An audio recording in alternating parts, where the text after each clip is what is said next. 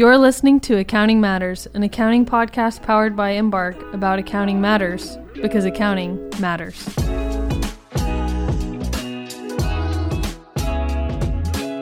This is Adam Olson, Embark's Accounting Advisory National Practice Leader, and you're listening to Accounting Matters.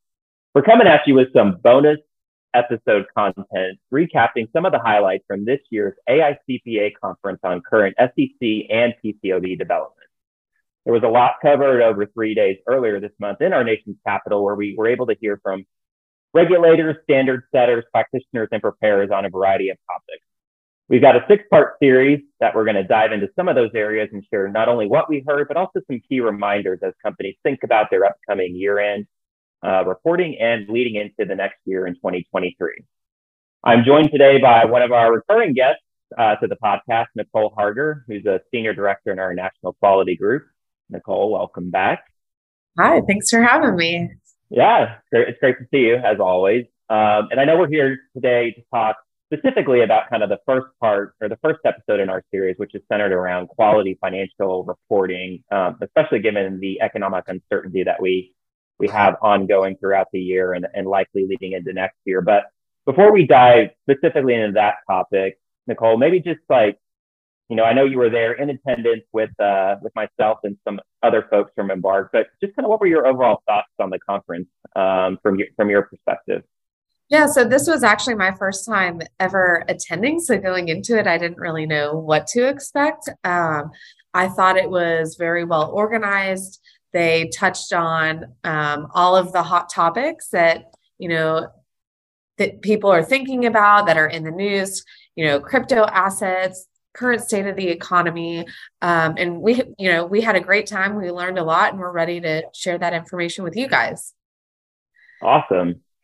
Well, let's go ahead and then pivot to what we want to talk about today, which was, like I said, it's around just the overall need for quality financial reporting, um, especially given some of the economic uncertainty. And, and, and really right out the gate, the conference opened up with a, really focusing on this issue, and that that is around that quality of financial reporting. So day one, you know, we had a lot of opening remarks from uh, Paul Munter, who's the acting chief accountant of the SEC, uh, and and he really, you know, stressed his message around increased transparency in financial reporting and making sure that preparers are really providing that decision useful information for investors and users of the financial statements. You know, one thing, Nicole, I thought was uh, interesting, and I, it was a phrase he used that stood out to me, and I don't remember if you if you recall this or not, but he was he was talking about accounting, and it was basically saying that accounting is more or less like storytelling in a way, and it's really viewed as the language of business, and we use accounting more or less to tell you know investors the story of the business and what you know, ultimately going to be meaningful to them and understandable to them. And so, you know, really as people think about their year end reporting, it's really making sure that we're being transparent in the way we're we're using that language of business in our financial statements. So, you know, I, I, I, I thought that was a great analogy um, and something that you know I had never really thought about it from that perspective. It was a it was a neat way to you know to characterize what you know traditionally I think people think about accounting, but you know, definitely holds a lot of truth there when you think about you know the information that's included in financial statements and even for registrants too. If we're speaking about sec registrants specifically you know even like information outside the financial statements in their md&a and other areas of their filings you know i think a few other things that that stood out to me in some of uh, mr munter's kind of opening remarks you know he obviously touched on the current environment that we're you know i think every every business, every every person um, is frankly aware of around just you know rising inflation, um, which leads to rising interest rates. We've talked, you know, they touched on supply chain disruption. You know, you've got labor shortages in different areas of the world. Uh, geopolitical uncertainties. If you know, there was discussion obviously around the Russia-Ukraine conflicts, and and and even so, just kind of you know, segueing from like you know, they, they spoke about the conference just two years ago, which was remote, obviously due to the COVID 19 pandemic. And just as soon as you're, you know, everyone kind of felt like we were getting past that COVID 19 hurdle and all the, all the pain felt from that, you know, you've got all of these other factors coming into play at the at the same time, creating just a little bit more um, panic and uncertainty. And so, you know, I think one thing he was definitely stressing as well was around that companies need to make sure that when they're thinking about, you know, particularly accounting estimates or judgments that may be impacted by any of these factors, is to really take a good hard look at that and and really be transparent about um, you know, any key judgments that are being made, um, as well as the estimation uncertainty in general. Um, and, you know, I heard a lot of people too, just talking with, um, with folks kind of in between the sessions and stuff like that around just the overall current environment and, and what that means for year-end reporting. And I think, you know, I heard from numerous people like just the emphasis that they were going to be applying to their financial statements this year is particularly in their disclosures, recognizing that you know, what they disclose this year is probably even more important than it's been in years past, in that really they need to make sure that they're not just doing, uh, you know, boilerplate kind of routine copy paste from last year disclosures, but actually providing some more of that meaningful information. Yep, definitely.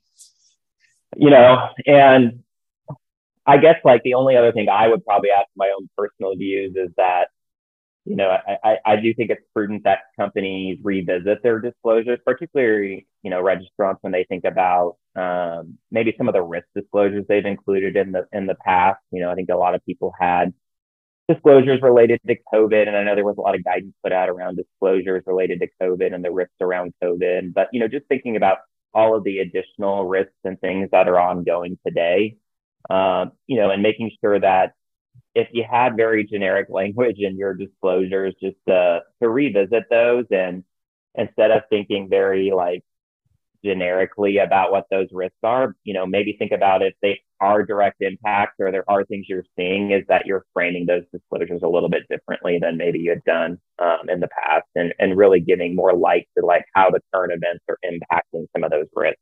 You know, one other thing, Nicole, I think I thought was interesting was just and, and I, like I said, it really does center around this this concept of transparency um, that that Mr. Munter was really driving from from the onset of his speech was around disaggregation. And I know we're going to be having another episode later um, in the series talking about how the FASB is like focusing on some of the disaggregation. But you know, Mr. Munter was also you know very uh, pointed around saying that you know, investors are wanting to see more disaggregation within the financial statements. They want more information. They want more um, meaningful information than what maybe they're currently getting. And so there is a larger focus on providing, you know, disaggregated financial information. And I thought one thing that was interesting um, from my end was around Paul was saying that you, you don't necessarily have to wait to disag like wait for a rule necessarily to provide like more meaningful financial information. Right. You know,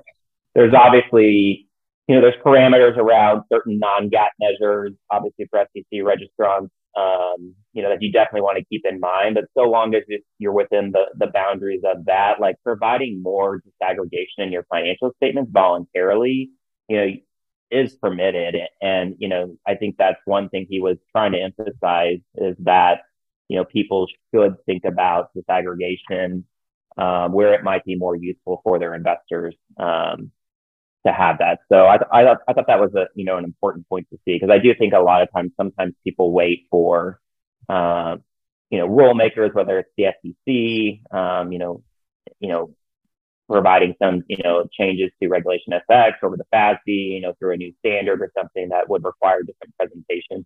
They kind of are on a, a sit and wait scenario, but if right. you know, there's nothing technically preventing you sometimes for, for, from providing some of that more disaggregation. So I thought those were were pretty um, you know interesting points there. Did you have anything else that kind of stood out to you on disaggregation?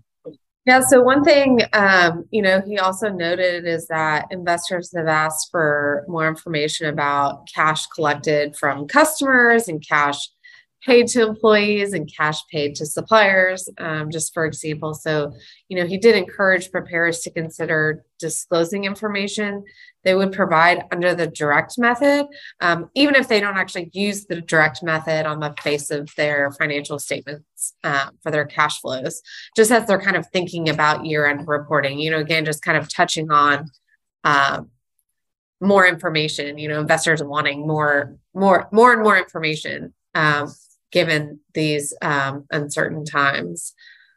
Yeah, and I thought that was interesting too because he's basically saying, "Hey, I I know 99.9% of you guys use the indirect method for cash flows, which is true. I don't think I've ever seen anyone use a direct cash flow method, even though it is prescribed in GAAP that you can do that. And like like you said, it, it it's often viewed as providing more um, more pointed information using the direct method. But you know, even if you choose to use the indirect, you know, maybe consider voluntarily providing some of those direct cash flow um, disclosures just to be like again, it, it all centers back to transparency and just you know being more responsive to what investors are, are wanting and needing. So, yep.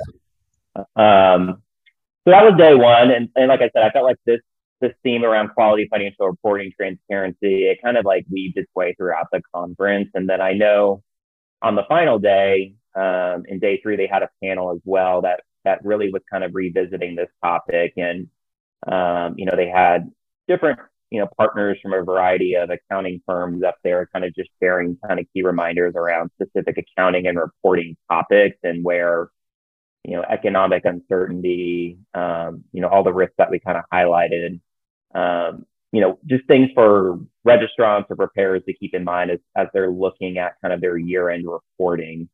Uh, we we actually, you know, it was interesting listening to them discuss a lot of this because we had just recently put out a podcast.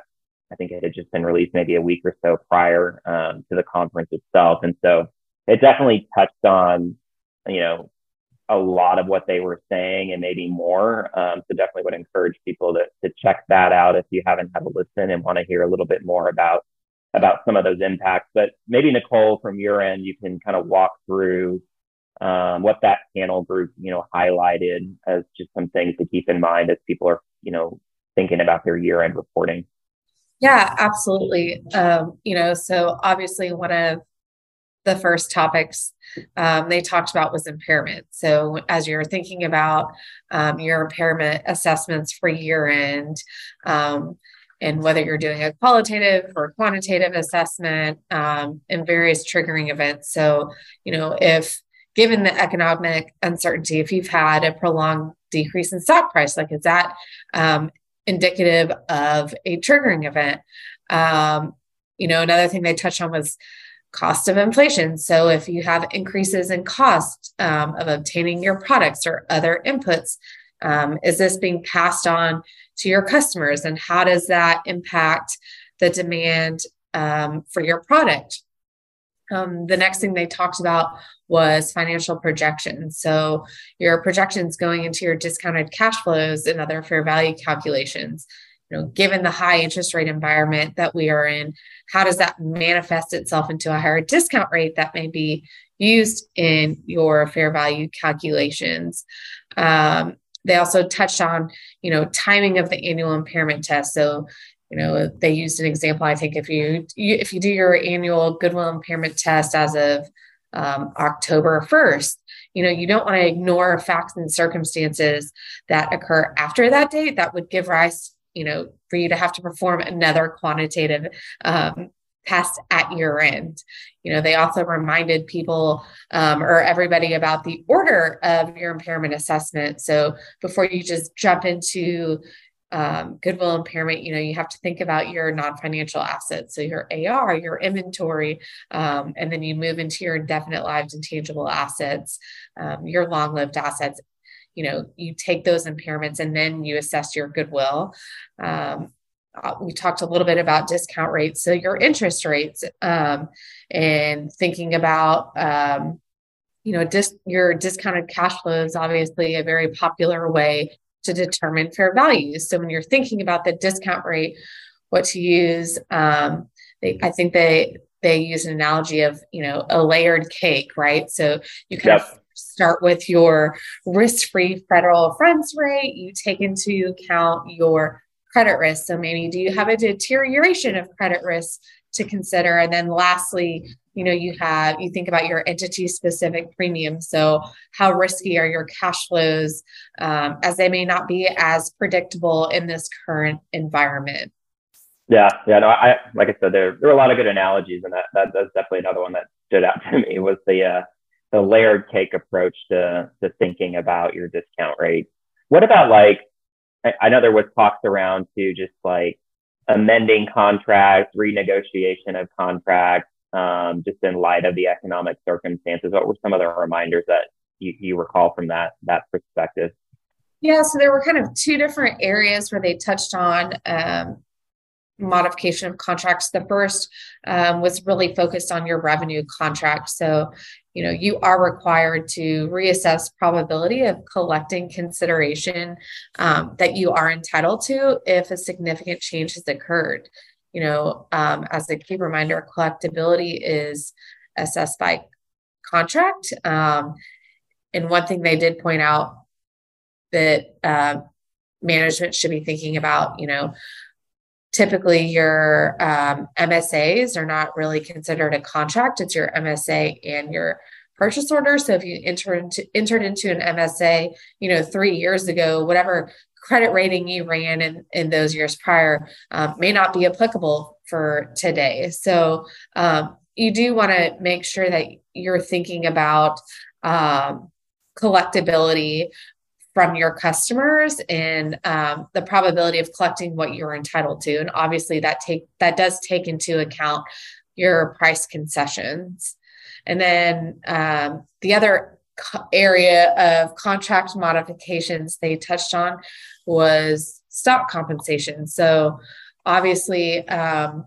you know the idea around stock comp is to incentivize your employees. So if you have certain um, performance metrics that you know a company is not you know anticipating to meet and they and their management is thinking about amending those contracts um, to right. maybe potentially lower some targets like thinking about the impl- implications of that modification or even termination of the contract. And you have to think about your um, the four modification types with stock comp so your probable it's improbable etc yeah. No i think those are all all good reminders. And and good things to keep in mind. And like I said, um, you know, we we walk through a lot of these considerations in in our previous episode of Accounting Matters. Um, so definitely would remind people check that out to hear a bit more about these three items, and then you know many other considerations, going concerns, other things that tend to come to mind, um, liquidity considerations. You know, as you think about economic uncertainty. So. Uh, well, I think that's a, a good recap on just kind of the general thing here um, around quality of financial reporting. Again, you know, like I said, it it was weaved throughout that there's just a, a heightened need to make sure that what we're producing, and I say we like very universally, you know, as preparers or consultants helping our preparers that are producing financial statements is just to make sure that we're we're being transparent. We're giving decision making useful information that's relevant and timely um, to investors um, because that's really where the appetite is and that's what they need. And so I think we'll we'll leave it there for today. And so Nicole, want to thank you for uh, kind of sharing your thoughts there and and welcome our listeners back for part two um, of the series where we're going to touch a bit on um, you know, more specifically what the SEC was, you know, including as kind of key reminders and where some of their priorities lie, um, comment letter trends, et cetera, that we heard through the conference and um, in our, our second part of this series. So encourage everyone to come back and listen to that. And Nicole, thanks again for joining me. And uh, oh, we'll, we'll, yeah, of course, we'll welcome our listeners back on another episode of Accounting Matters. This podcast is for general informational purposes only. Embark makes no representation or warranty as to the accuracy or completeness of the information contained in the podcast series, and it should not be used as a substitute for consultation with professional advisors. Information discussed in our podcast may also be superseded by new guidance or as new interpretations emerge. Listeners are cautioned to carefully evaluate any relevant subsequent authoritative guidance issued.